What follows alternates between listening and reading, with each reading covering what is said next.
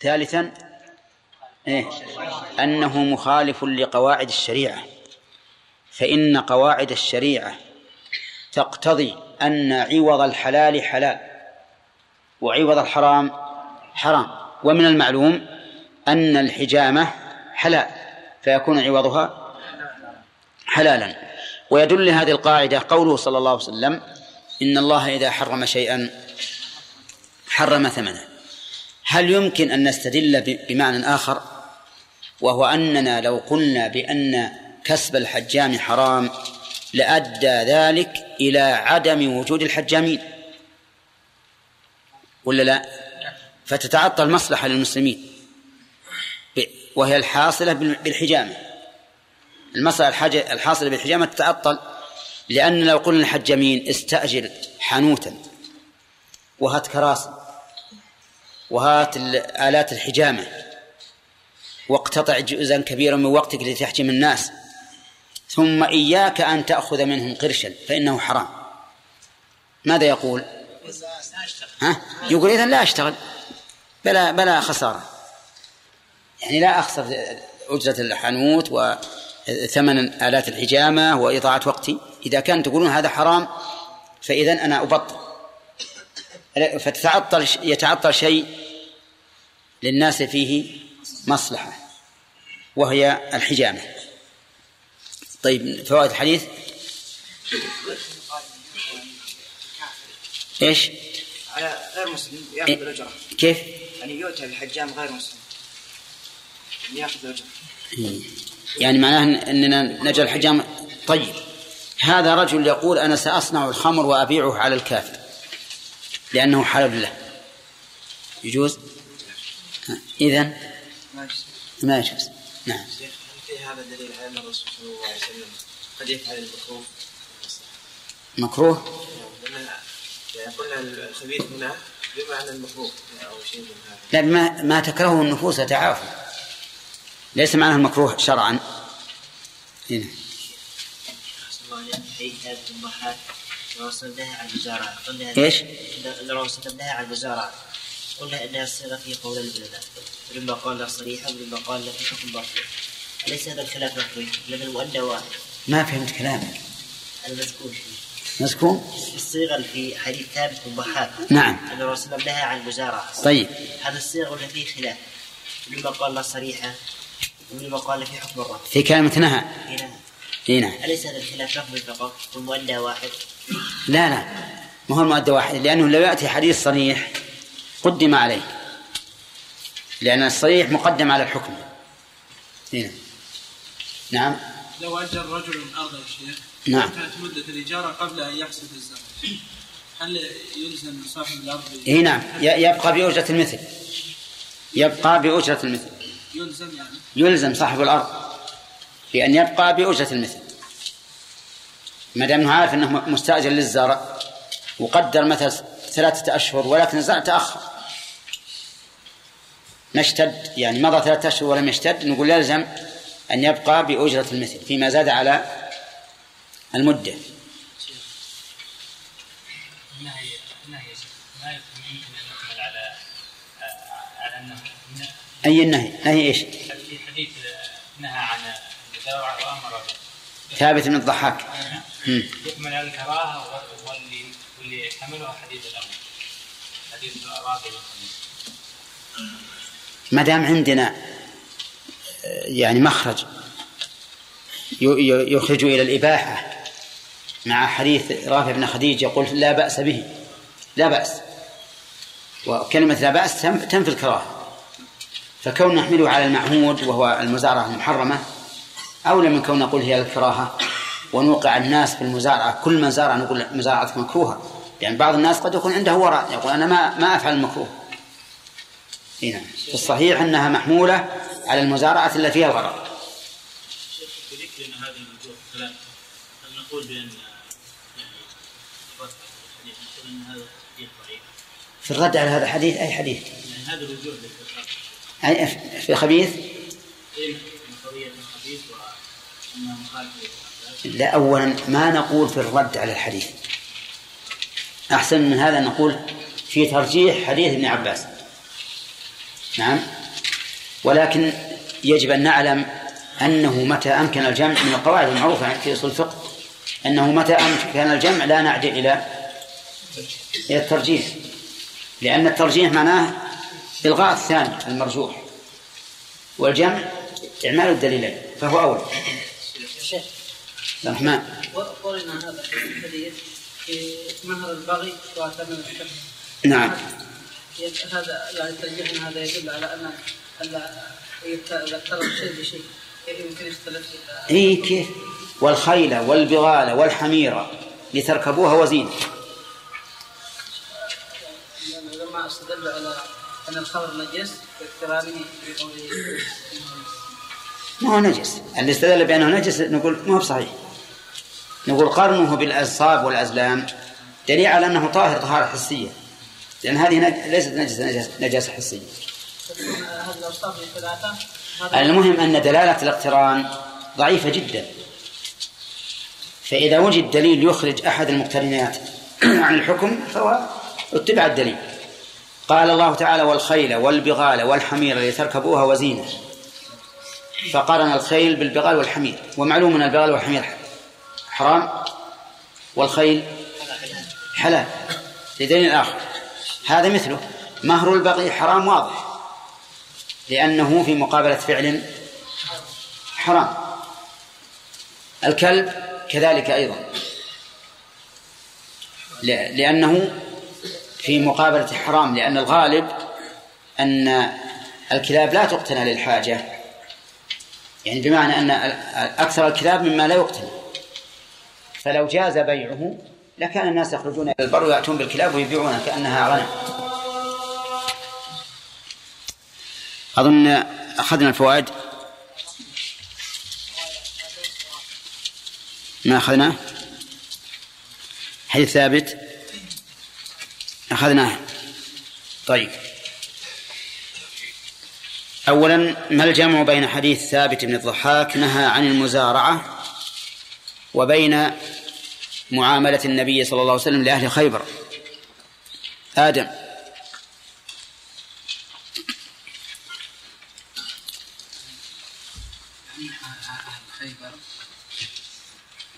عاملهم الرسول صلى الله عليه وسلم بالمزارعة. وهنا نهى عن المزارعة. ها؟ هناك خيبر اي زين. وهذه بالربع وهذا لا ما ها كم؟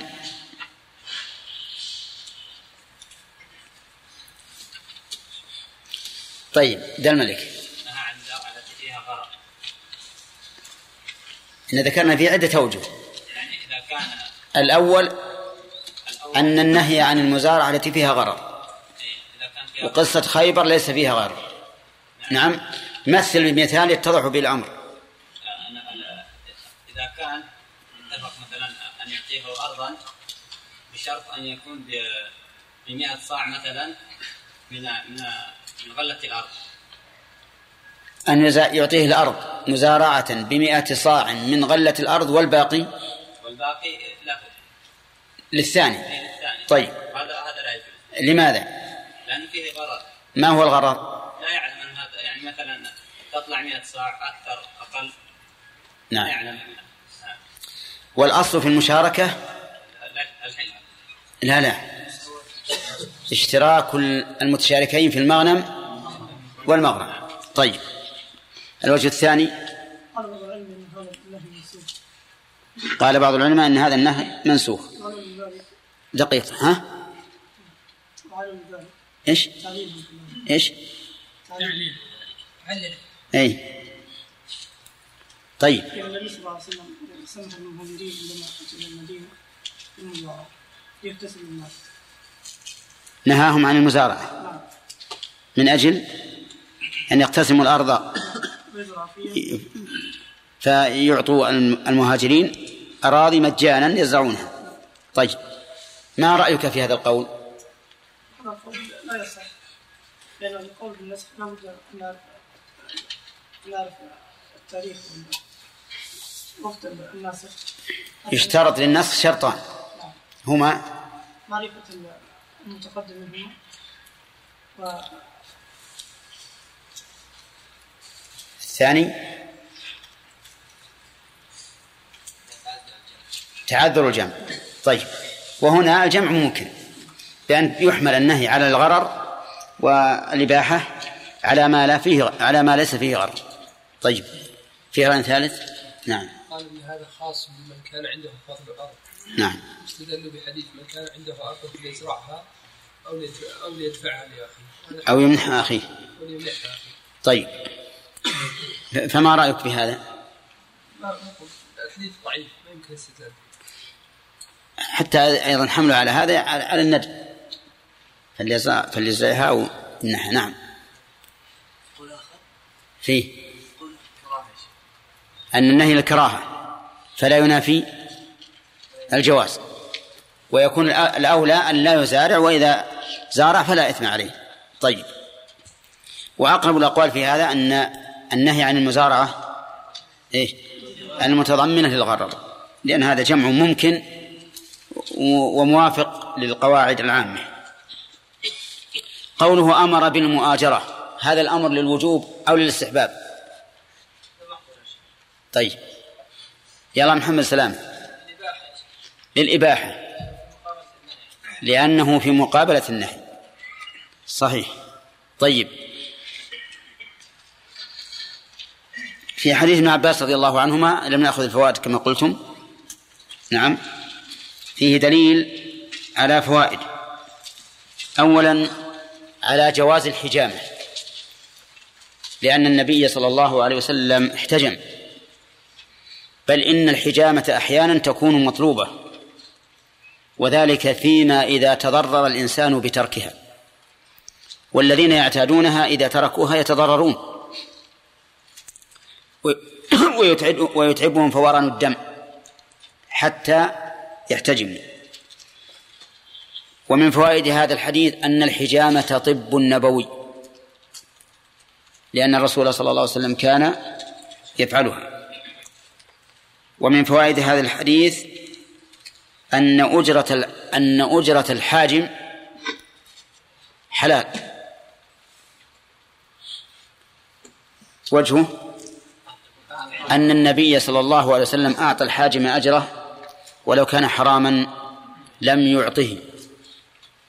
ومن فوائده الاستدلال بفعل النبي صلى الله عليه وسلم وأن الأصل أننا أسوة به أن لنا فيه أسوة. هذا هو الأصل. فلو ادعى مدع الخصوصية قلنا عليك الدليل قلنا عليك الدليل. وبهذا نعرف ضعف ما سلكه بعض العلماء المتأخرين كالشوكاني رحمه الله في أنه أدنى معارضة لقول الرسول عليه الصلاة والسلام مع فعله يحملها على الخصوصية مع أن الجمع ممكن وهذا لا شك أنه خطأ لأن قول الرسول لأن فعل النبي صلى الله عليه وسلم حجة وسنة كما أن قوله كذلك. فمتى أمكن الجمع بين الفعل والقول وجب الجمع بينهما ولا يحمل على الخصوصة إلا الخصوصية إلا إذا تعذر الجمع. ومن فوائد هذا الحديث بيان فقه ابن عباس رضي الله عنهما. بيان فقه ابن عباس. وأنه أتى بدليل منطقي في مقدمة ونتيجة قال أعطاه ولو كان حراما لم يعطه. وبه نعرف أن ما ذهب إليه المنطقيون من تضخيم علم المنطق وأن من لم يحط به علما فليس على يقين من أمره. ولهذا قالوا لا بد أن نتعلم المنطق من أجل أن نعتقد المعتقد الصحيح. ولكن شيخ الإسلام رحمه الله قابل هذه القاعدة عندهم أو هذه الدعوة عندهم فقال إني كنت أعلم دائما أن المنطق اليوناني لا يحتاج إليه الذكي ولا ينتفع به البليد. إذن فهو إضاعة وقت إضاعة وقت. ما دام الب- البليد لا ينتفع به لو يبقى مدى الدهر يقرأه ما عرفه ولا انتفع به. والذكي لا يحتاج إليه. إذن فهو مضيعة وقت. الذكي نقول لا تقرأه لأنك ليس بحاجة إليه. والبليد نقول لا تقرأه لأنك لو بقيت مدى الدهر ما استفدت منه. بل هو مضيعة. أما حديث رافع بن خديج وهو قول النبي صلى الله عليه وسلم كسب الحجام خبيث ففيه دليل على دناءة كسب الحجام.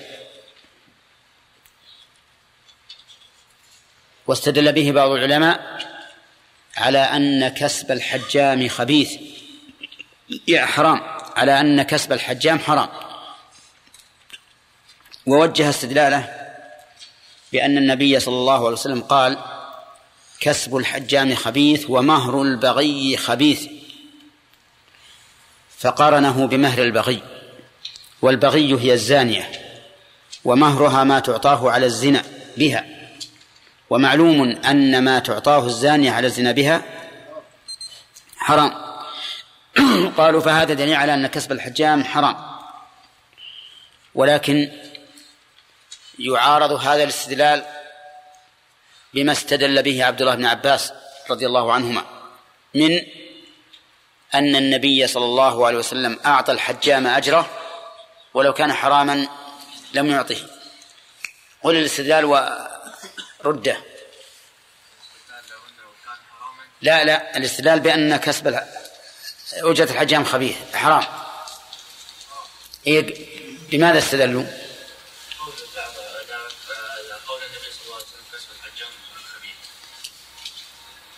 ما يكفي هذا. لأن إحنا نقول خبيث يعني دني؟ أين ذهبت؟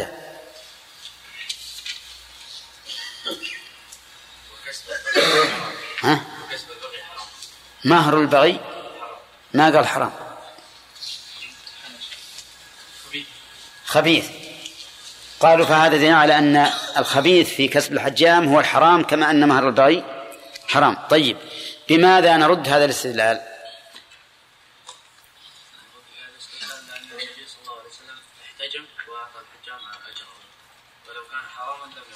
يعني بما استدل به ابن عباس.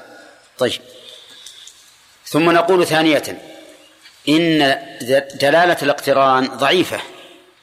صحيح هي قرينة لكنها ليست ليست لازمة. يعني بمعنى إذا اقترن شيئان في شيء في حكم لا يلزم أن لا يلزم أن يكون فيه سواء. لا يلزم. وإلا لا وإلا فلا شك أن اقترانهما يدل على تساويهما في الحكم. ودليل هذا قوله تعالى والخيل والبغال والحمير لتركبوها وزينة ويخلق ما لا تعلمون فقارن الخيل بالبغال والحمير. والبغال والحمير حرام. والخيل حلال. استدل الحنفية على تحريم الخيل بهذه الآية. وقالوا إن الخيل حرام. لأن لأن الله تعالى قرن الثلاثة في حكم واحد. وكما قلت لكم إن دلالة الاقتران ضعيفة ولكنها يعني قوية من وجه. فإذا قلنا بأن الآية دالة على التحريم مثلا في الثلاثة. قلنا لا الآية لا تدل على تحريم الأكل تدل على أغلب الانتفاع بها وهي الركوب إيش؟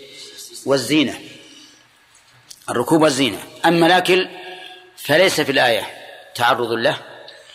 هذا من وجه من وجه آخر أنه قد ثبت في صحيح البخاري أن أن من حديث أسماء رضي الله عنها قالت نحرنا فرسا على عهد النبي صلى الله عليه وسلم ونحن في المدينة وأكلناه. وهذا نص صريح على أن الخيل حلال. طيب.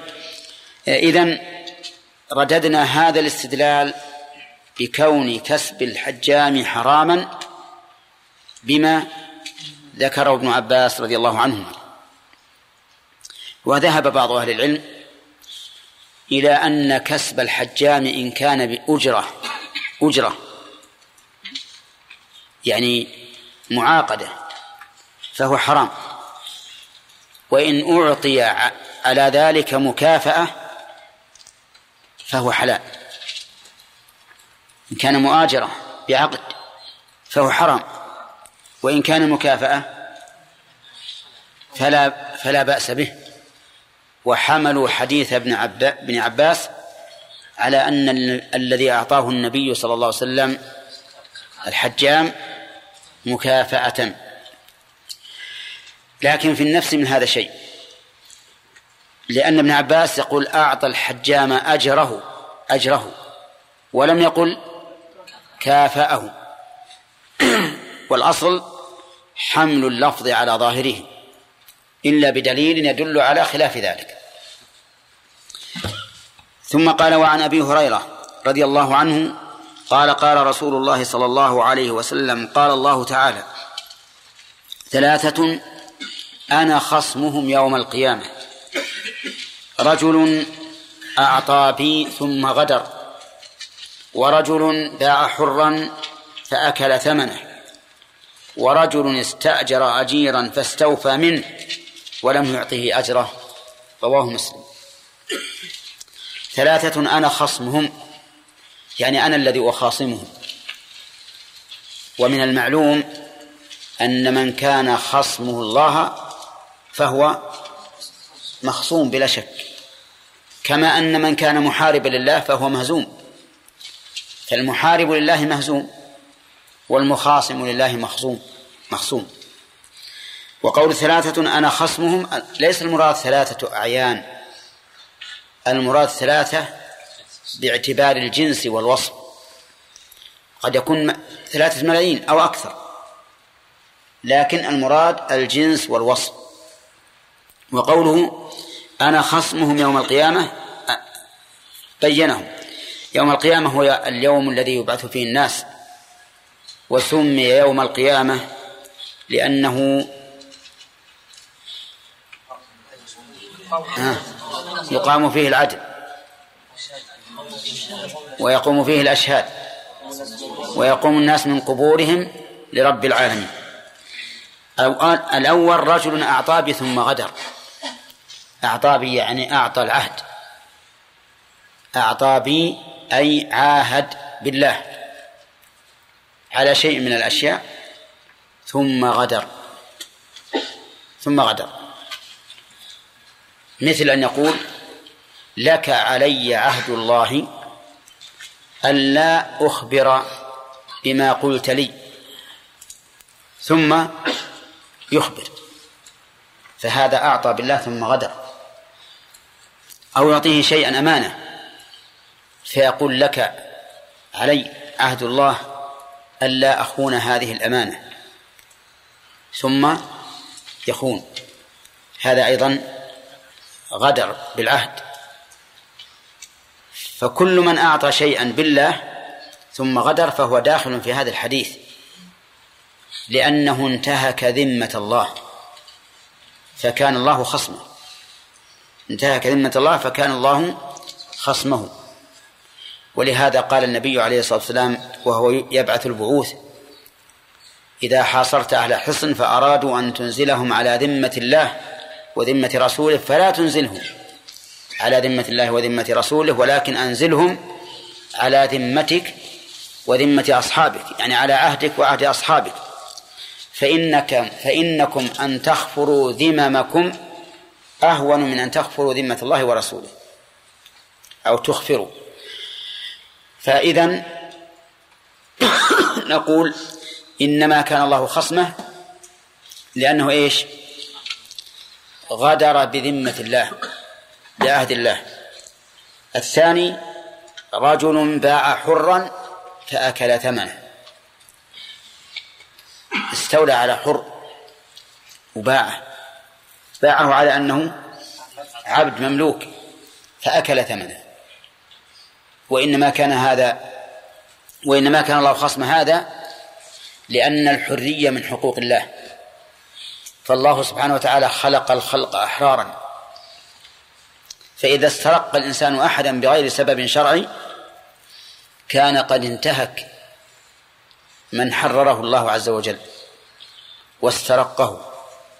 ولهذا لو أن أحدا من الناس جاء إليك وقال أنا فقير وأنت فقير بعني ولي نصف القيمة ولك نصف القيمة وأنا ما عندي مانع.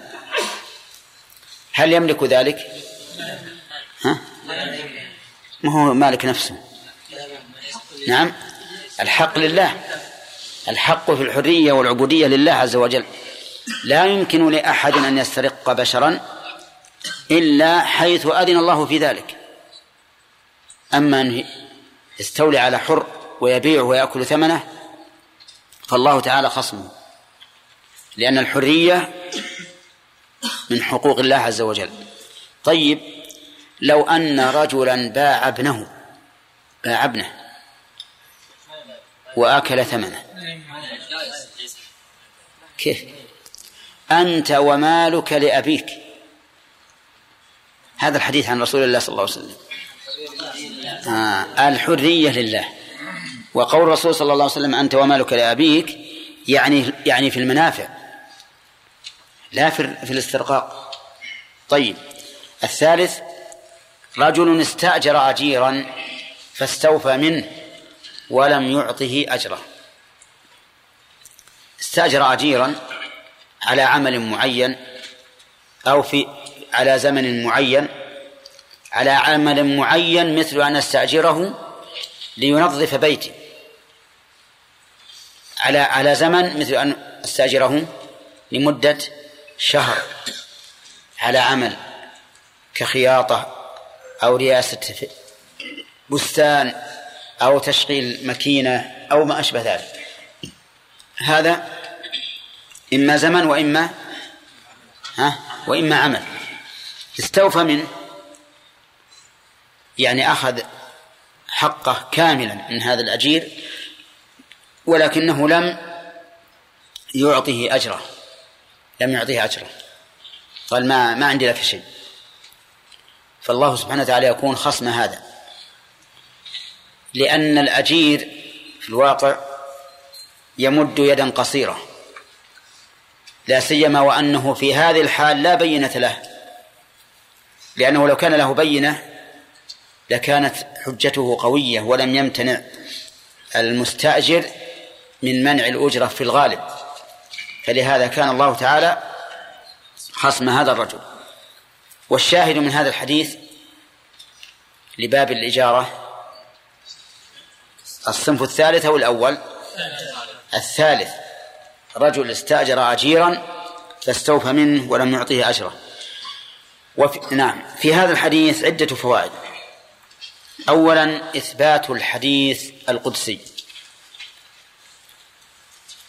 وهو الذي رواه النبي صلى الله عليه وسلم عن ربه وسمي قدسيا لقداسته لأنه أعلى رتبة من الحديث النبوي.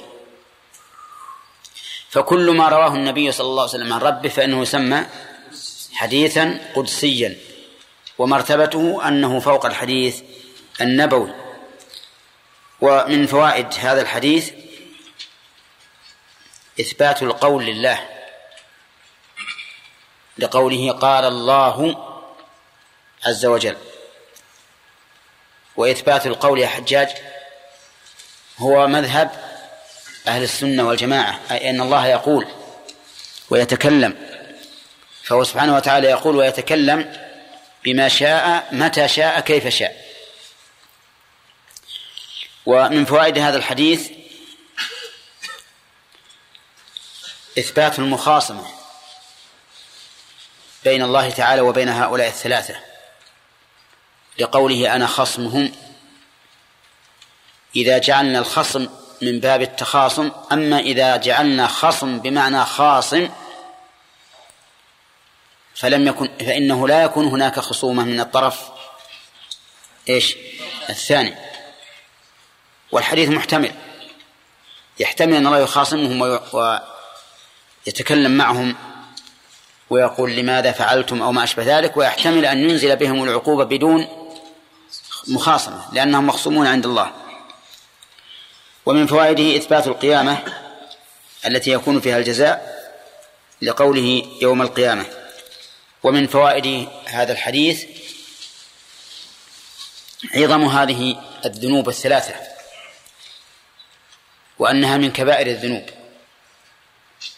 وجه كونها من كبائر الذنوب أن فيها عقوبة معينة ووعيدا ومن فوائدها وجوب الوفاء بالعهد.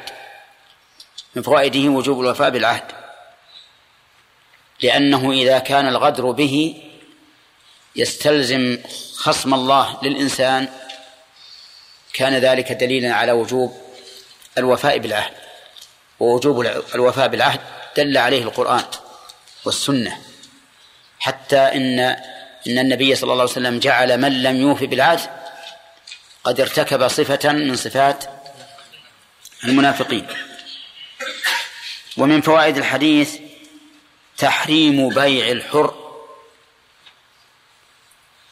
لقوله باع رجل باع حرا فأكل ثمنه. فإن قال قائل الحديث دل على تحريم بيع الحر مع أكل الثمن. ولكن ما تقولون فيما لو باع حرا وتصدق بثمنه؟ ها؟ مثله. نقول مثله. لكن عبر بالأكل بناء على الغالب. فهو كقوله تعالى إن الذين يأكلون أموال اليتامى ظلما إنما يأكلون في بطونهم نارا. ولو أتلفوها بغير الأكل لكان الحكم واحدا. طيب من فوائد هذا الحديث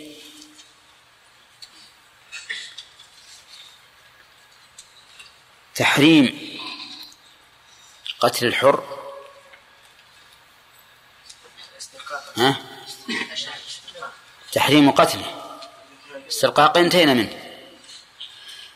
لأنه إذا حرم استرقاقه فقتله من باب أولى لأن باب لأنه إتلاف له نهائيا. وهذاك واسترقاقه تغيير وصف الحرية إلى إلى رق مع بقاء الحياة. على كل حال تحريم القتل معروف. يعني كوننا نأخذ من هذا ليس معناه أنه لا يوجد أدلة صريحة صحيحة في تحريم القتل. طيب. ومن فوائد هذا الحديث وجوب تسليم الأجرة على المستأجر للأجير. وجه ذلك أن المانع للأجرة يكون الله خصمه يوم القيامة. وفيه تهديد ما يوجد اليوم.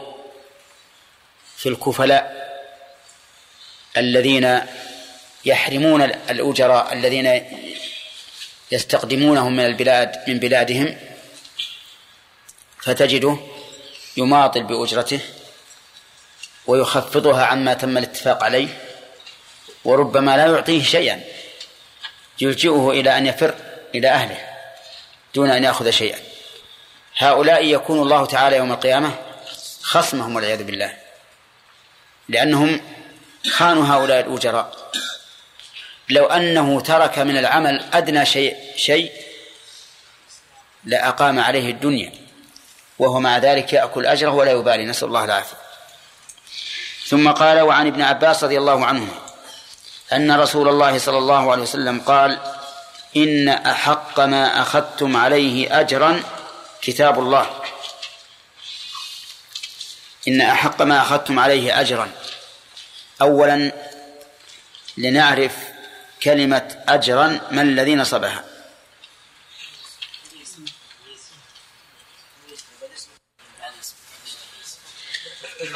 آه. مفعول؟ مفعول أخذ إي نعم مفعول أخذ وهي في أول وهلة يظن الظان أنها تمييز. لأنها وقعت بعد اسم التفضيل لكن ليس كذلك. يعني إن أحق شيء أخذتم عليه أجرا كتاب الله وخبر إن. هذا أحق ما يؤخذ عليه الأجر. كتاب الله. وهذا أتى به المؤلف في باب الإجارة ليستدل به على جواز أخذ الأجرة على القرآن. وقول كتاب الله نسبه الله نسبه إلى إلى الله كما نسبه الله تعالى إلى نفسه في عدة آيات لأنه تكلم به سبحانه وتعالى. فالقرآن كلام الله تكلم به وكتب في الصحف التي في أيدي الملائكة وكتب كذلك في الصحف التي بأيدينا فسمي كتاب الله. ولا نعلم أن الله كتبه سبحانه وتعالى بيده وإنما كتب سبحانه وتعالى التوراة بيده كما قال تعالى وكتبنا له في الألواح من كل شيء. طيب آه الأخذ على كتاب الله يشمل أو بالأصح له ثلاث صور له ثلاث صور. الصورة الأولى أن يأخذ أجرا على التلاوة على مجرد التلاوة. الصورة الثانية أن يأخذ أجرا على تعليم القرآن. الصورة الثالثة أن يأخذ أجرا على الاستشفاء به. هذه ثلاث صور. فأيها المراد؟ نقول إن السنة دلت على أن المراد بذلك صورتان الصورة الأولى التعليم والصورة الثانية الاستشفاء. أما مجرد التلاوة فإن الأدلة تدل على تحريم ذلك. طيب مثال التلاوة ما يصنعه بعض الناس الآن. من أنه إذا مات الميت أتوا بقارئ يقرأ القرآن يقولون إنه لروح الميت. وهذا العمل حرام. حرام لأنه لا يجوز أخذ القرآن على أخذ الأجرة على مجرد القراءة. وهو كذلك بدعة لأن السلف لم يكونوا يفعلونه. فهو حرام من جهة أخذ الأجرة على القراءة ومن جهة كونه بدعة. ولهذا يعتبر صرف المال لهذا العمل إضاعة للمال. إضاعة للمال. ولا يجوز لأحد أن يفعل ذلك. فإن قال المال لي بعد انتقاله من الميت قلنا نعم هو لك لكن أضعته وإضاعة المال حرام. فكيف إذا كان في الورثة قصار وأخذ هذا من نصيبهم يكون أشد وأشد. ثم إن الميت لن ينتفع بهذه القراءة. لن ينتفع بهذه القراءة حتى على القول بأن الميت إذا قرئ له شيء وجعل آه، نفعه فإنه في هذا لا ينتفع به. لماذا؟ لأن القارئ ليس له أجر. ووصول الأجر إلى الميت فرع عن ثبوت الأجر للقارئ. والقارئ هنا لا أجر له. طيب. لأنه أراد بعمل الآخرة الدنيا. وكل عمل للآخرة فإنه لا يجوز أن يجعل للدنيا. لقول الله تعالى من كان يريد الحياة الدنيا وزينتها نوفي إليهم أعمالهم فيها وهم فيها لا يبخسون. أولئك الذين ليس لهم في الآخرة إلا النار وحبط ما صنعوا فيها وباطل ما كانوا يعملون. إذن هذا القسم أو هذه الصورة حرام ولا غير حرام؟ حرام بدليل الآية التي سقتها لكم. الصورة الثانية أن يأخذ على القرآن أجرا على تعليمه على تعليمه. يقول أنا أعلمك كل جزء بكذا أو كل سورة مقدارها خمس صفحات بكذا أو ما أشبه ذلك. فهذا جائز. هذا على قول الراجح جائز. لدخوله في عمومه في عموم قوله إن أحق ما أخذتم عليه أجرا كتاب الله. ولأن النبي صلى الله عليه وسلم قال للرجل الذي طلب منه أن يزوجه المرأة التي وهبت نفسها للرسول صلى الله عليه وسلم قال له التمس لها مهرا ولو خاتما من حديد فقال لا ليس لم أجد شيئا إلا إزاري. فقال أمعك شيء من القرآن؟ قال نعم سورة كذا وكذا. قال فعلمها. فقد زوجتكها بما معك من القرآن. بما معك من القرآن. فجعل ما مع تعليمه لها إيش؟ مهرا. والمهر لا يكون إلا مالا. لقوله تعالى وأحل لكم ما وراء ذلكم أن تبتغوا بأموالكم. وإذا كان مالا صح عقد الأجرة عليه. صح عقد الأجرة عليه. إذن فتعليم القرآن يجوز أخذ الأجرة عليه. حتى مع المعاقدة مع المعاقدة بأن يقول لا أعلمك إلا بكذا. أما المكافأة على التعليم فلا شك في الجواز. طيب الصورة الثالثة؟ الاستشفاء به. بأن يكون مريض يذهب إلى قارئ يقرأ عليه من أجل أن يبرأ من مرضه. فهذا أيضا جائز. جائز لأن هذا العوض في مقابلة قراءته التي يراد بها الاستشفاء. فهي عوض عن عن أمر دنيوي وهو شفاء هذا المريض. هذا من حيث التعليل. أما من حيث الدليل فقد ثبت في صحيح البخاري من حديث أبي سعيد رضي الله عنه أن أنه كان في سفر ومعه جماعة فنزلوا على قوم من العرب ليلا فاستضافوهم. ولكنهم لم يضيفوهم. العرب ما أضافوهم. فتنحى أبو سعيد ومن معه ناحية فأذن الله عز وجل أن يلدغ رئيسهم رئيس القوم الذين منعوا الضيافة. لدغته عقرب. فعملوا كل عمل. لعل الألم يسكن عنه فلكن ولكنه لم يجد شيئا. فقالوا اذهبوا إلى هؤلاء النفر لعل لعل فيهم من يقرأ. فجاءوا إلى النفر من الصحابة قالوا إن سيدهم لدغ فهل لكم فهل عندكم من راق؟ يعني من قارئ؟ قالوا نعم. فذهب أبو سعيد رضي الله عنه إلى هذا الرجل فقرأ عليه الفاتحة سبع مرات. فقام كأنما نشط من عقال. لكن الصحابة قبل هذا قالوا لن نقرأ عليه حتى تعطونا أجرا. فجعلوا لهم قطيعة من الغنم. قطيعة من الغنم. فلما أخذوه وأرادوا أن يقتسموه قال أبو سعيد لا نقتسم حتى نسأل الرسول صلى الله عليه وسلم.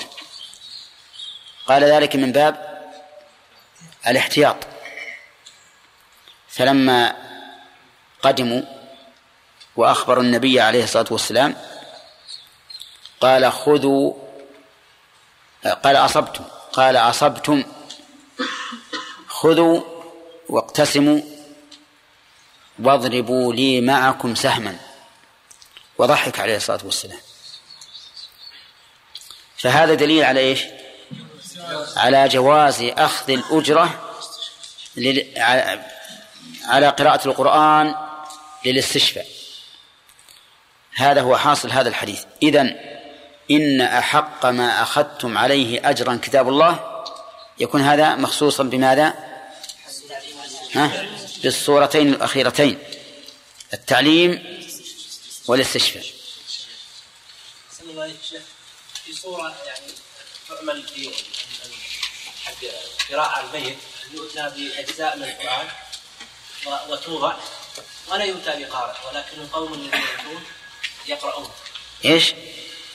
القوم الذين يأتون لتعزية أهل الميت نعم.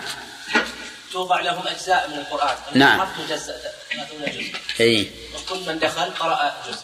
نعم. ونواه للميت. نعم. هذا من البدع. هذا يكون منهيا عنه من حيث إنه بدعة. القرآن على ويبيع يقرأ على أشرطة ويبيع صوته طيب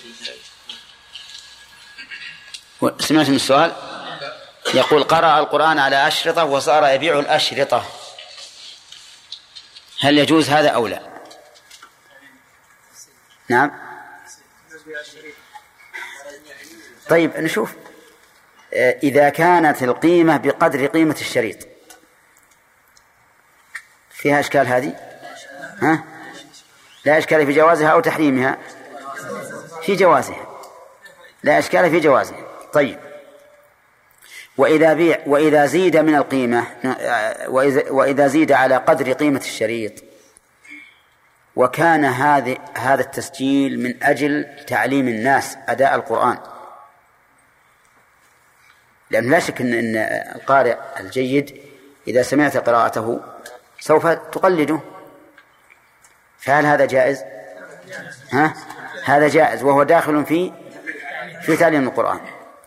وإذا زيدت القيمة على قدر قيمة الشريط من أجل الاستماع فقط فالظاهر أن هذا حرام. الظاهر أن هذا حرام. نعم. محمد؟ أصحابي أجمعين. ما تقول في رجل باع ولده وأكل ثمنه؟ حرام. من الكبائر ولا؟ اي من الكبائر. من الكبائر. ما عقوبته؟ أن الله يخاصمه يوم القيامة أو يوجب به عقاب يعني على على احتمالين. يعني أن الله يكون خصمه يوم القيامة. نعم. طيب. أخوك يقول إن هذا حرام أن يبيع الإنسان ولده ويأكل ثمنه. فما جوابك عن قوله صلى الله عليه وسلم أنت ومالك لأبيك؟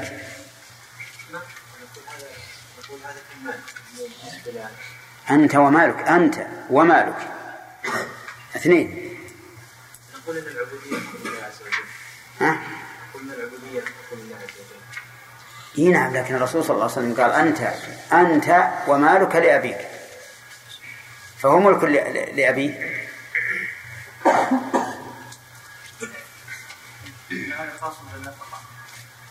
النفقة؟ لا.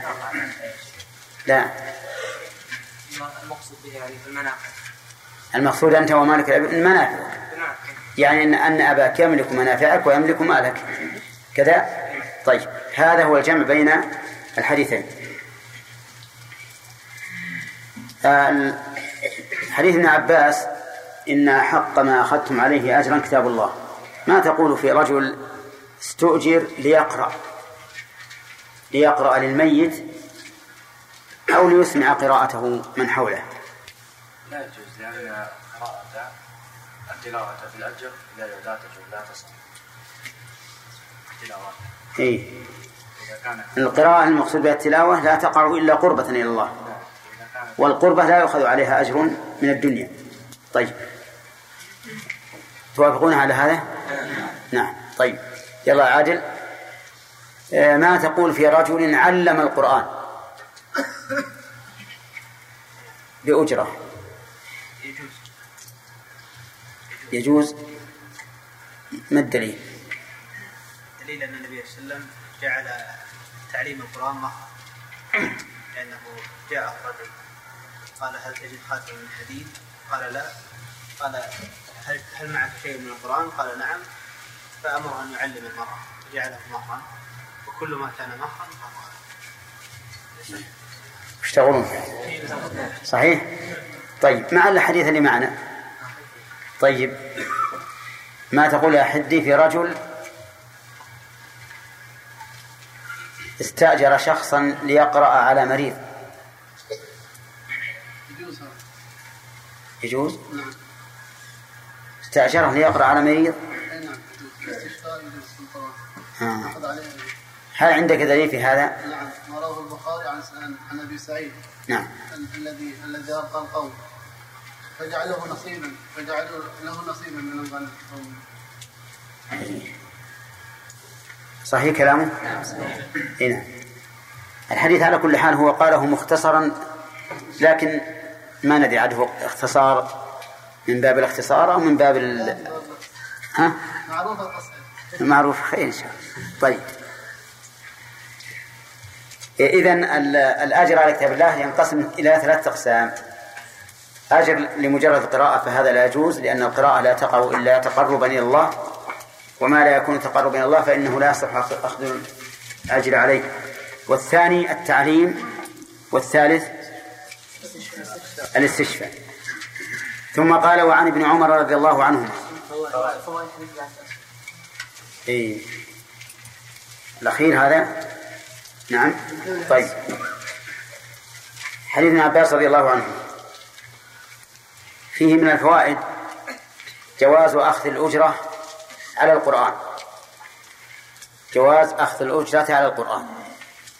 لقوله إن أحق ما أخذتم عليه أجرا كتاب الله. وعرفتم أنه إنما يكون ذلك في في التعليم أو في الاستشفاء. أما مجرد القراءة فلا. ومن فوائد هذا الحديث أن الأعمال تتفاضل. أن الأعمال تتفاضل. لقوله إن أحق وأحق اسم تفضيل. ومن فوائدها أيضا أن استحقاق الأجرة بقدر المنفعة فكلما كانت المنفعة أعظم كان أخذ الأجر عليها أحق. نعم. ومن فوائدها إثبات أن القرآن كتاب الله. كتاب الله لقوله إن حق ما أخذتم عليه أجرا كتاب الله ووجه نسبته إلى الله أنه كلامه وليس المعنى أنه كتبه بيده كما كتب التوراة ولكنه كلام الله ومن فوائد هذا الحديث وجوب تعظيم القرآن لأنه كلام الله عز وجل. وتعظيم الكلام تعظيم للمتكلم به. ثم قال وعن ابن عمر رضي الله عنهما قال قال رسول الله صلى الله عليه وسلم أعطوا الأجير أجره قبل أن يجف عرقه. رواه ابن ماجه. أعطوا الأجير. فعيل بمعنى مفعول أي المأجور أي المستأجر. أعطوه أجره يعني عوض منفعته وعمله وسمي أجرا لأنه في مقابلة عمل وكل شيء في مقابلة عمل فإنه يسمى أجرا. ومنه قوله تعالى إنما يوفى الصابرون أجرهم بغير حساب. قال قبل أن يجف عرقه يعني من من عمله. ومعلوم أن العرق لا يدوم طويلا. فمراد النبي صلى الله عليه وسلم أن نعطيه أجره فورا. أن نعطيه أجره فورا. لأن الأجير قد يعمل ولا يعرق. وقد يعمل ويعرق. ومراد النبي عليه الصلاة والسلام المبادرة بإعطائه أجره حتى يعطى قبل أن يجف عرقه. فلو عمل عملا ليس فيه عرق يعطى. حين أن ينتهي. والأمر هنا ليس للوجوب. ليس للوجوب وإنما هو للاستحباب. لأن المبادرة في إعطاء الأجر أفضل. ما لم يصل إلى حد المماطلة. ما لم يصل التأخير إلى حد المماطلة. فإن وصل إلى حد المماطلة صار صار التأخير حراما. لقول النبي صلى الله عليه وسلم مطل الغني ظلم. إذا نأخذ من هذا الحديث استحباب المبادرة بإعطاء الأجير أجره ومن فوائده أيضا أن الأجير إنما يستحق الأجر بتمام العمل. فإن لم يتم العمل فنظرنا. إن كان لغير عذر فلا حق له في شيء من الأجرة. وإن كان العذر فله من الأجرة بقدر ما عمل. مثاله رجل استأجر شخصا أن يعمل له يوما كاملا. فلما أذن الظهر. قال لا لا أريد العمل. لا أريد العمل. بدون عذر.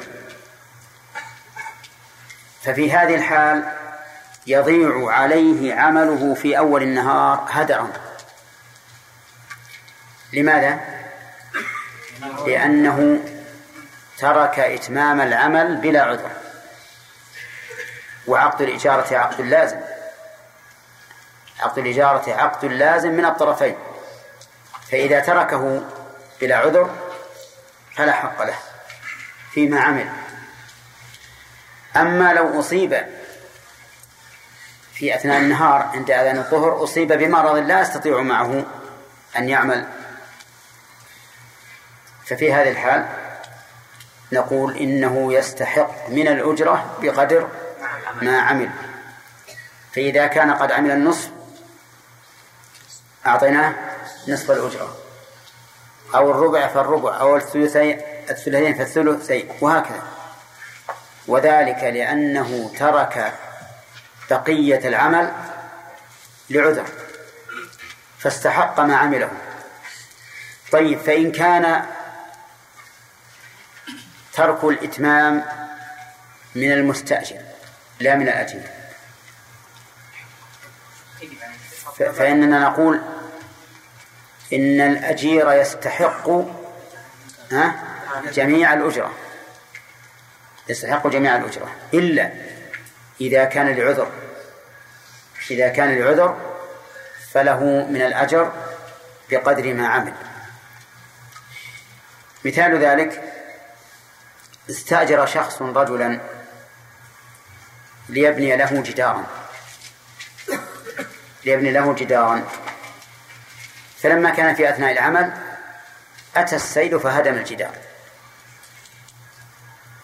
وليس عند المستأجر شيء يكمل به الجدار أو يبني به الجدار من جديد. فهنا ها لا يستحق العامل إلا مقدار ما عمل.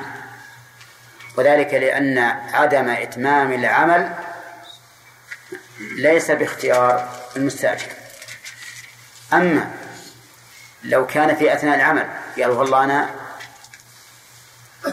آه، أريد عدم البناء. يعني بدا لي رأي آخر أن لا أبني هذا الجدار. فإن نقول للمستأجر إيش؟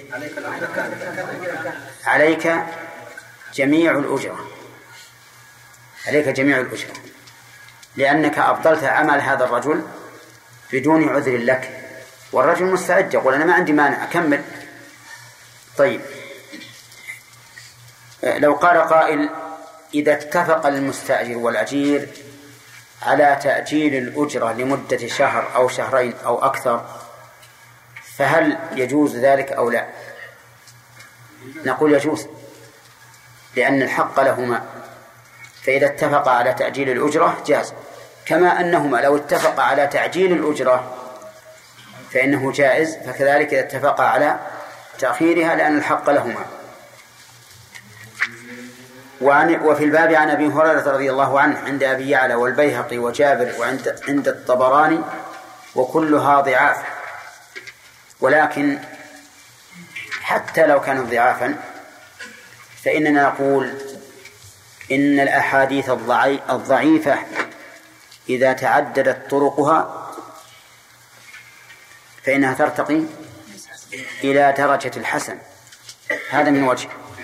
من وجه آخر القياس والقواعد العربية تقتضي أن يعطى الأجير أجره فورا لأنه استكمل العمل فيجب أن يعطى أجره فورا بدون تأخير. هذا هو الأصل. فهذا الحديث إذا كان ضعيفا من من حيث تعدد الأسانيد فإننا آه، تعدد آه، الأسانيد. نعم. فإن نقول إن بعضها يقوي بعضا. وعلى تقدير أن لا يتم لنا هذا المدعى فإن القواعد الشرعية تقتضي مدلول هذا الحديث. أي أن تبادر بإعطاء الأجير أجره وعن أبي سعيد. نعم. في زيادة يقول وقال البويسري في مصباح الزجاجة. إيش؟ قال البويسري في مصباح الزجاجة أصله في صحيح البخاري البخاري وغيره. ما عندنا يعني في التعليق. أي. ما هي ما هي عندنا يقول أصله في البخاري. إيه ما هي- هذه ما هي موجودة بالشرح. يمكن ها؟ يمكن في الشرح. ثم قال وعن أبي سعيد الخدري رضي الله عنه أن النبي صلى الله عليه وسلم قال من استأجر أجيرا فليسم له أجرته. رواه عبد الرزاق وفيه انقطاع ووصله البيهقي من طريق أبي حنيفة. قول من استأجر أجيرا فليسم له أجره. يسمي يعني يعين. يعينه جنسا وقدرا ووصفا. يعينه. فمثلا إذا استأجره بدراهم يبين له آه، جنس الدراهم وقدرها. فمثلا يقول دراهم سعودية دراهم مصرية دراهم عراقية دراهم شامية دراهم يمنية وهكذا. يعين. ويعينها أيضا بالقدر. كم؟ عشرة مئة ألف. المهم أن يعين. وذلك لأن تسمية الأجرة فيها فائدة فالفوائد أهمها قطع النزاع عند الاختلاف قطع النزاع عند الاختلاف لأننا لو اختلفنا فيما بعد وطلب الأجير أكثر مما يتصوره المستأجر صار فيه نزاع. مثاله لو قلت لرجل تعال احمل لي هذا المك... هذا هذا المتاع من من مكان إلى إلى مكان. ولم تسمى الأجرة. فحمله. فلما وصل إلى المكان الذي طلبت أن يحمله إليه قال الأجرة مائة ريال. والشيء نفسه يساوي خمسين ريال. يحصل نزاع ولا لا؟ ها؟ يحصل. يقول صاحب الشيء خذ الشيء كله لك. لأنه لأن قيمته خمسون ريالا وهو طالب عليه مائة ريال. وهذا مشكل. ولهذا لا بد من التسمية.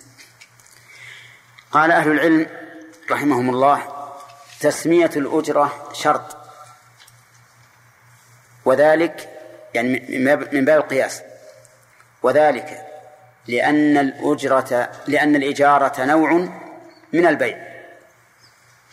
والبيع يشترط فيه العلم بالثمن والعلم بالمثمن. فيجب أن تكون الأجرة معلومة. لكنهم قالوا تكون الأجرة معلومة بالعرف ومعلومة بالشرط اللفظي يعني بالقول. معلومة بالقول ومعلومة بالعرف. المعلومة بالقول مثل أن يقول اعمل لي هذا بكذا وكذا من الدراهم. هذه معلومة بماذا؟ بالقول. المعلومة بالعرف مثل أن يسلم الإنسان الرجل الخياط خرقة ويقول خط خطها لي ثوبا بدون أن يقدر الأجرة. هذا معلوم بالعرف. لأن الخياط قد أعد نفسه لهذا العمل وأجرته عند الناس معروفة. فإذا انتهى من الخياط من خياطة الثوب يقول لك الأجرة كذا وكذا. انتبه نقول هذا معلوم بإيش؟ بالعرف مقدرة بالعرف. ومثله أيضا القصار. أعطيت ثوبك قصارا ولم تعين الأجرة. فلما انتهى قال أجرته كذا وكذا. هذا أيضا معلوم بإيش؟ بالعرف. وما هو القصار؟ الغسال. القصار هو الغسال. وليس القصار الذي يجعل الثياب قصيرة كما هو المتبادل من اللفظ القصار عندهم هو غسال فإن أتيت إلى صاحب المغسلة وقلت خذ هذا الثوب اغسله ولم تقل بكذا وكذا فإذا غسله فعليك أجرة المثل. طيب. لكن هذا في الحقيقة أحيانا يكون فيه نزاع. لأن بعض الخياطين تكون خياطته رفيعة. مهب عادية إذا خاط الناس الثوب بعشرة يخيطه هو بعشرين أو بثلاثين. وحينئذ يغتر صاحب الثوب. لأنه أعطاه إياه بناء على أنه من العاديين وأن أجرته عشرة مثلا. ثم يجي هذا يقول له ثلاثين بأربعين.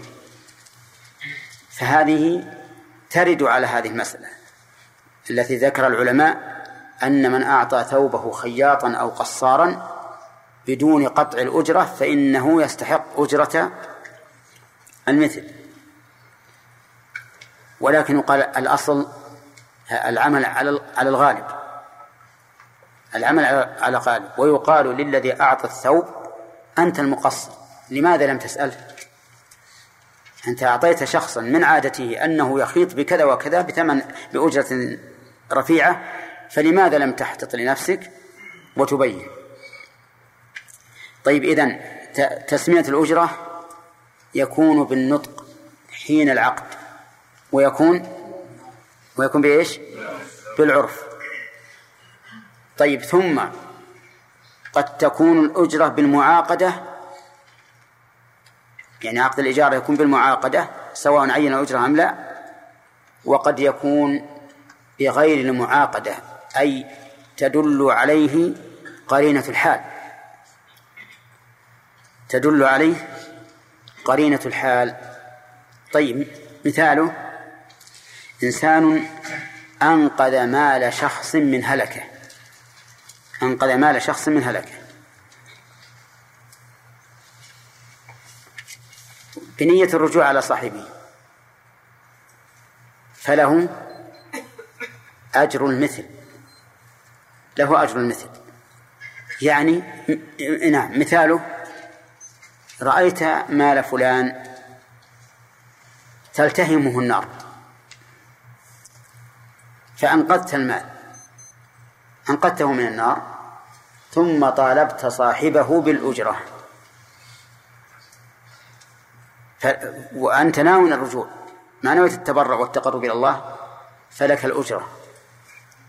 لك الأجرة. وإن لم وإن لم يكن عقد. لماذا؟ لأنك أنقذته من من هلكة. فلو قال لك صاحب المال الذي أنقذته من الهلكة؟ لو قال من قال لك أنقذ؟ لماذا لم تترك فالأمر بسيط. يقول طيب أن توافق على أنه يتركه؟ فإذا قال نعم موافق. ليش ما خلاه؟ من قال له؟ نقول طيب إذن اذهب أيها الرجل الذي أنقذته اذهب فبعه في السوق وخذ أجرتك والباقي لك إن شئت. هل سيوافق صاحب المال على هذا؟ لا. لا, لا يوافق. فنقول هذا كلامك غير غير وارد. كلامك غير وارد وغير معقول. ويعتبر سفها. وإذا كنت تريد وإذا كنت صادقا فيما تقول فقدر أن الرجل تركه إيش؟ واحترق. اذهب يا فلان وبيع المال وخذ مقدار أجرتك. والباقي إذا جئنا به إلى صاحبه سوف يقول جزاكم الله خيرا الذي أعطيتموني هذا ولم تتركوه تأكلوا النار. طيب فصار عندنا ثلاث أشياء. أجرة معينة بالعقد بالتعاقد ومعينة. يقول مثلا استأجرتك تعمل كذا بكذا. الثاني أجرة بعقد. لكنها مقدرة بالعرف. مثل ها؟ كالغسال والخياط والنجار وما أشبه ذلك. الثالثة أجرة بلا عقد لكن دل عليها العرف. وذلك في من أنقذ مال غيره من هلكة فإنه يستحق أجر المثل. طيب. فيه قسم رابع. رأيت شخصا لم تجر عادته بأن يعمل. قلت يا فلان من فضلك خذ هذا وده إلى البيت. فحمله إلى البيت. ولما وصل إلى البيت طالبني بالأجرة. قال أعطني أجرة. هل يستحق الأجرة أو لا؟ تفهمين القضية ها؟ اشتريت حاجة من السوق وإذا في الشخص قلت يا فلان خذ هذه ودها البيت فأخذها ودها البيت ثم طالبني بالأجرة فهل يستحق أو لا؟ ها. إيش التفصيل؟ إذا كان هو يعمل في هذا المكان معروف في السوق ان هذا الرجل يحمل هذه البضائع للبيوت فانه يدفع له المال. وكان الانسان من عادته أن يساعد الناس بالمجان أو أنه يعرفهم فلا شيء نعم نقول هذا الرجل إن كان قد أعد نفسه لهذا العمل كالحمالين فله أجر المثل. وإن لم يكن أعد نفسه لهذا العمل فلا شيء له لأنه متبرع. واضح؟ هكذا قال أهل العلم.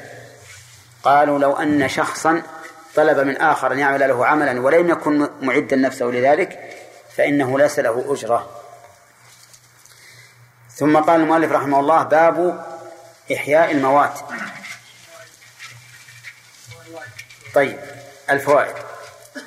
آه، من فوائد هذا الحديث مشروعية تسمية الأجرة للأجير لقوله فليسمي له أجره أجرته.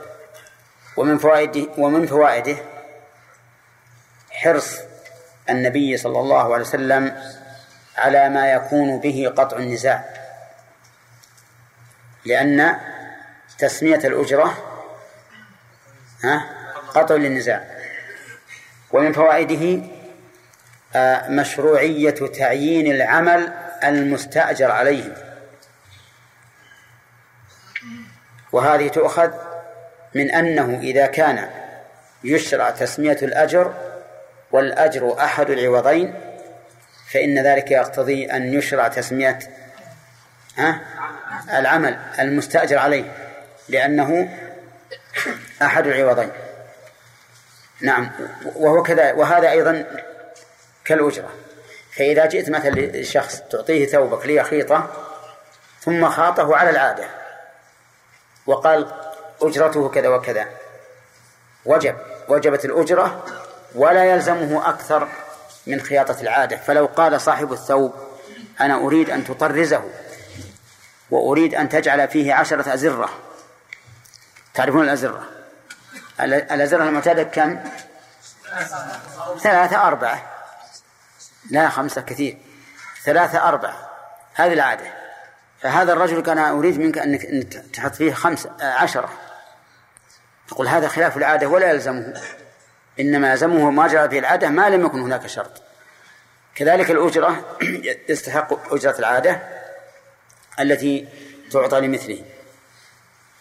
ثم قال المؤلف باب إحياء الموات. عن إحياء الموات.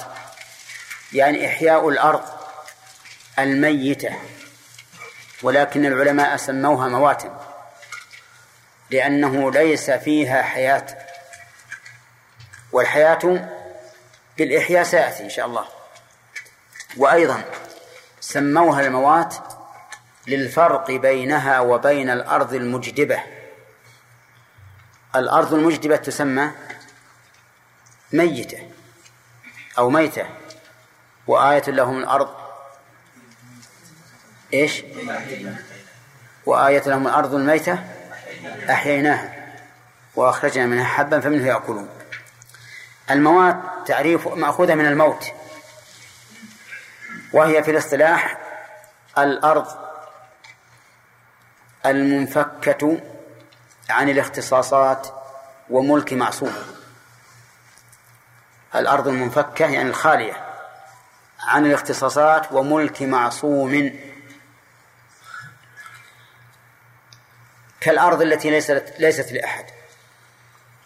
لم يملكها أحد ولم يختص بها أحد. مثل الأراضي التي في البر. أما المملوكة فلا تسمى مواتا وإن كانت هامدة مجدبة. وكذلك ما كانت مختصة. مثل الأشياء التي تتعلق بمصالح البلد كمسائله ومطاينه ومراعيه وأفنية البيوت. هذه لا, لا, لا تسمى مواتا في الاصطلاح. لماذا؟ لأنه يتعلق بها حق الغير. طيب. فإذا وجدنا أرضا إلى جانب بيت لكنها فناء للبيت. تلقى فيها كناسة البيت وتوقف فيها سيارة صاحب البيت وما أشبه ذلك. فهل نعتبرها مواتا أو نقول لا ليست مواتا ليست مواتا لأنها تتعلق بها مصالح المحيا. كذلك مسائل البلد وكانوا فيما سبق يزرعون على حواشي الأودية. فلو أتى إنسان وأراد أن يحيي هذه المسائل قلنا لا لأنها تتعلق بها مصالح البلد.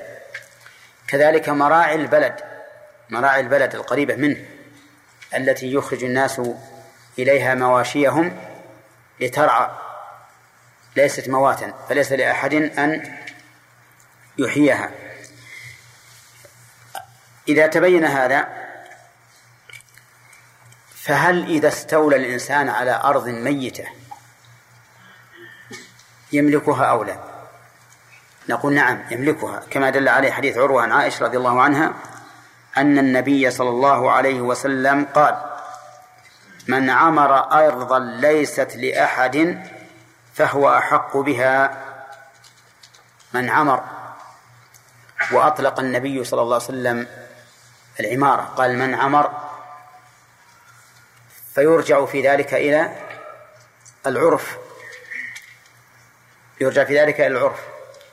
فما سماه الناس تعميرا فهو تعمير. وما لم يسميه الناس تعميرا فليس فليس بتعمير. فإذا كانت أرضا زراعية وجاء شخص وأحاطها بمراسيم تعرفون المراسيم؟ أحجار توضع على حدود الأرض. فهل هذا الرجل أحياها أو لا؟ ها؟ لا لم يحيها لكن لو زرعها لو زرعها صار محييا لها. طيب. كذلك لو خط أرضا ليبني فيها قصرا لكنه لم يبني القصر حتى الآن. فهل يعتبر محيا لها؟ لا لم يعمرها. فإذا بنى القصر صار معمرا لها. إذا عمرها يقول الرسول صلى الله عليه وسلم فهو أحق بها. يعني فليس لأحد أن يزاحمه فيها ولا أن يملكها. قال عروة وقضى به عمر في خلافته.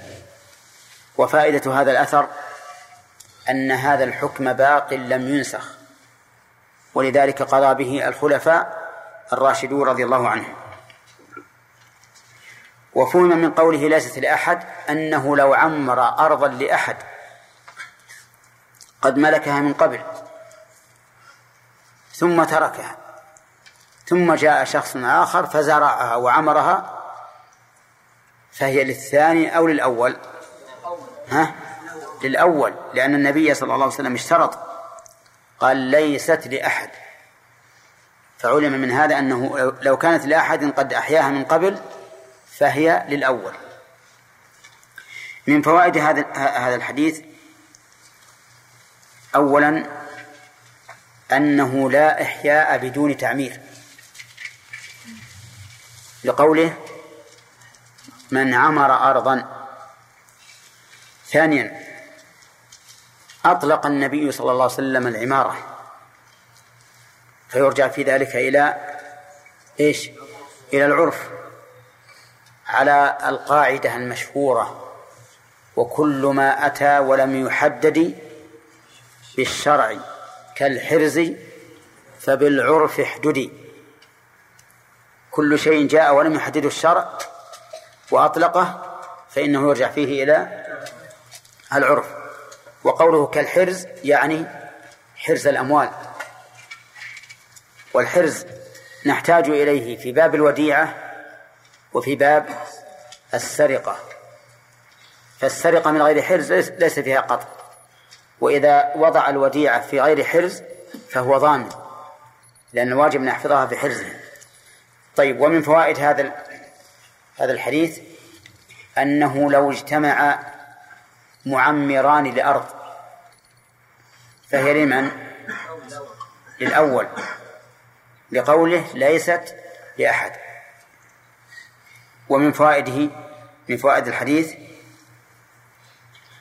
أن من ورد من ورد على تعمير آخر يعني شخص عمر وترك الأرض برهة من الزمن واندثرت ثم جاء آخر فعمرها بعد. فهي للأول. يعني معناه أنه سواء كان أثر إحياء الأول باقيا أم داثرا فإنه فإن الثاني لا يملكها. نعم.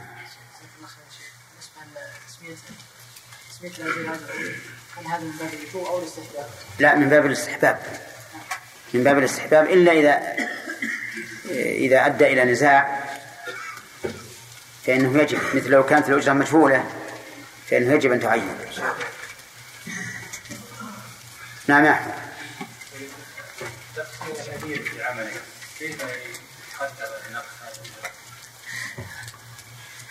إذا لم يفي الأجير بما بما استؤجر عليه فلا حق له في الأجرة أصلا. يعني إذا لم يأتي بالشيء على مواصفاته بدون عذر فليس له فليس له أجر. يعني يسقط أجره.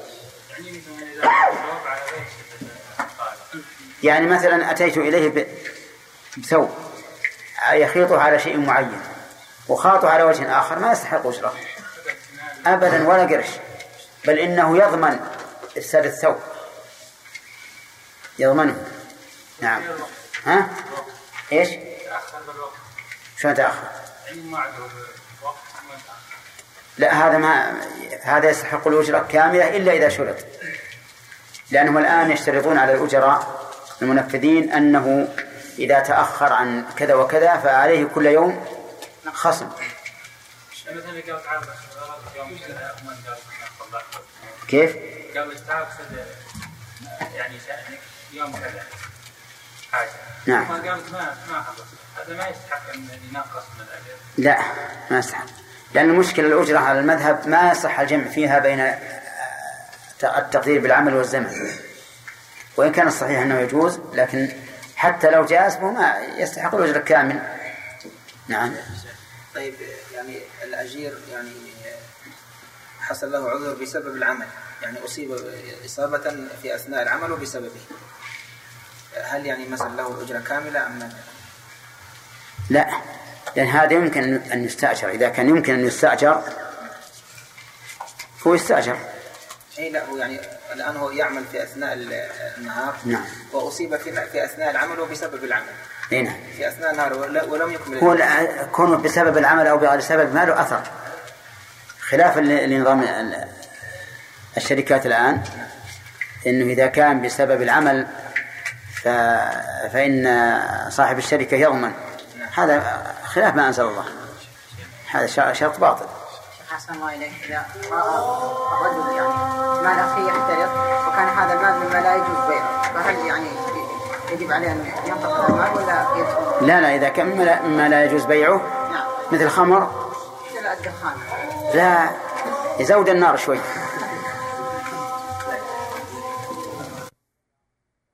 وعلى آله وأصحابه ومن تبعهم بإحسان إلى يوم الدين.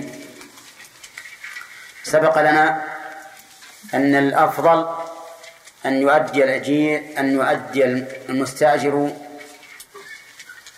إلى العجيل الأجرة قبل أن يجف عرقه. بندر. فما المراد بقوله قبل أن يجف عرقه؟ مع أنه في بعض المسائل لا يعرق آه، المؤجر قصدي. نعم. المراد الإسراع في المبادرة بإعطائه حقه وأجرته المراد بذلك الإسراء بالمبادرة في إعطاء الحق طيب لو أخر إعطاء الحق فما الحكم؟ نعم إذا كان عن مماطلة فهذا يحرم حرام. دليله؟ قول النبي عليه الصلاة والسلام مطل الغني ظلم نعم. نعم أما إذا كان عن غير مباطلة فلا بأس أحسن. طيب. يلا جمال ما جواب الأخ بندر ما هو جوابه قال إن كان عن مماطلة. وش الذي إن كان؟ آه، تأخير الاجير عن تأخير الاجر عن الاجير آه. إن كان عن مماطلة فيحرم وإلا فلا شيء. والدليل؟ الدليل آه، مطلب الغني ظلم. عمن. هذا عمن. عن النبي صلى الله عليه وسلم. إيه، لأن كون مطلع عن ظلم ما ما في ما هو دليل حتى ينسب. طيب يلا شاكر. قول من استأجر أجيرا فليسمي له أجره أو أجرته. ذكرنا أن بعض مسائل الأجرة لا يشترط فيها تسمية الأجر. فما هي الصورة التي لا يشترط فيها تسمية الأجر؟ الشيء الذي يكون معروف بين آه، قصار حينما يذهب بغسيله للقصار مم. آه، فيقوم القصار بعمله ثم يطالبه بالأجرة لم يشترط الأجرة يعني معناها ما له أجرة معروفة ها؟ عند الناس عند الناس معتادة هذا لا يحتاج إلى أن يسمى فيجوز أن يعطيه أن يعطي القصار يعني الغسال ثوبه ليغسله وإن لم وإن لم يسمى الأجرة أفهمتم؟ هل مثل ذلك يا آدم التاكسي؟ نعم. ها. أي يعني لو مثل ركب تاكسي من هنا إلى بريدة مثلا. نعم. وقال له صاحب ال- السيارة آه، أعطني خمسين ريال. لا ما يجوز. لأنه معروف هذا. اي وش؟ ليس معروف 50 ريال. معروف عند الناس خمسة ريال.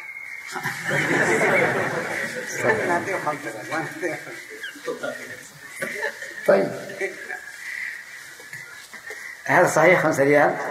إيه. طيب على كل حال إذا قدرنا أن الأجرة 50 ريال نعم وقال أعطني 50 ريال. والله كثير أنا لو علمت أنها 50 ريال ما جيت. ها؟ لا تنتبه ليش تسوي؟ لأن هذا مصوار التكاسي معروف عند الناس. أي نعم. يعني معناه يلزم بدفعها وإن كان لا يعلم عن مقدارها بالأول. أي نعم. صحيح. فإذا قال أنا لو علمت أنها بهذا المقدار ما ما استأجرتها قلنا له أنت الذي أنت الذي فرطت لماذا لم تسأل؟ طيب ما هي الموات يا عليان؟ الموت مثلا من مناط الميت اصطلاحا هي الصلاه وممكن يعصم طيب.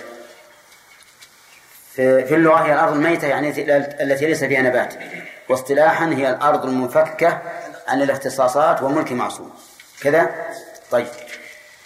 آه، قولك عن الاختصاصات يعني إيش؟ يعني ما يختص ب ما يختص بأهل هذا الحي أو بأهل هذا البيت. كالمحل المراعي والأف... و... يعني مرافق البلد. نعم. تريد مرافق البلد لا يمكن إحيائها لأنها مختصة لأهل البلد من مصالحهم العامة. ملك معصوم هل يدخل في ذلك ما لو تملك الذمي أرضا؟ لو تملك الذمي أرضا. وجئت فأحييته. هل أملكها أو لا؟ لا تملك اذا كنت ذمي قد ملكها قبلك قبلك نعم. لأن الذمي معصوم. طيب.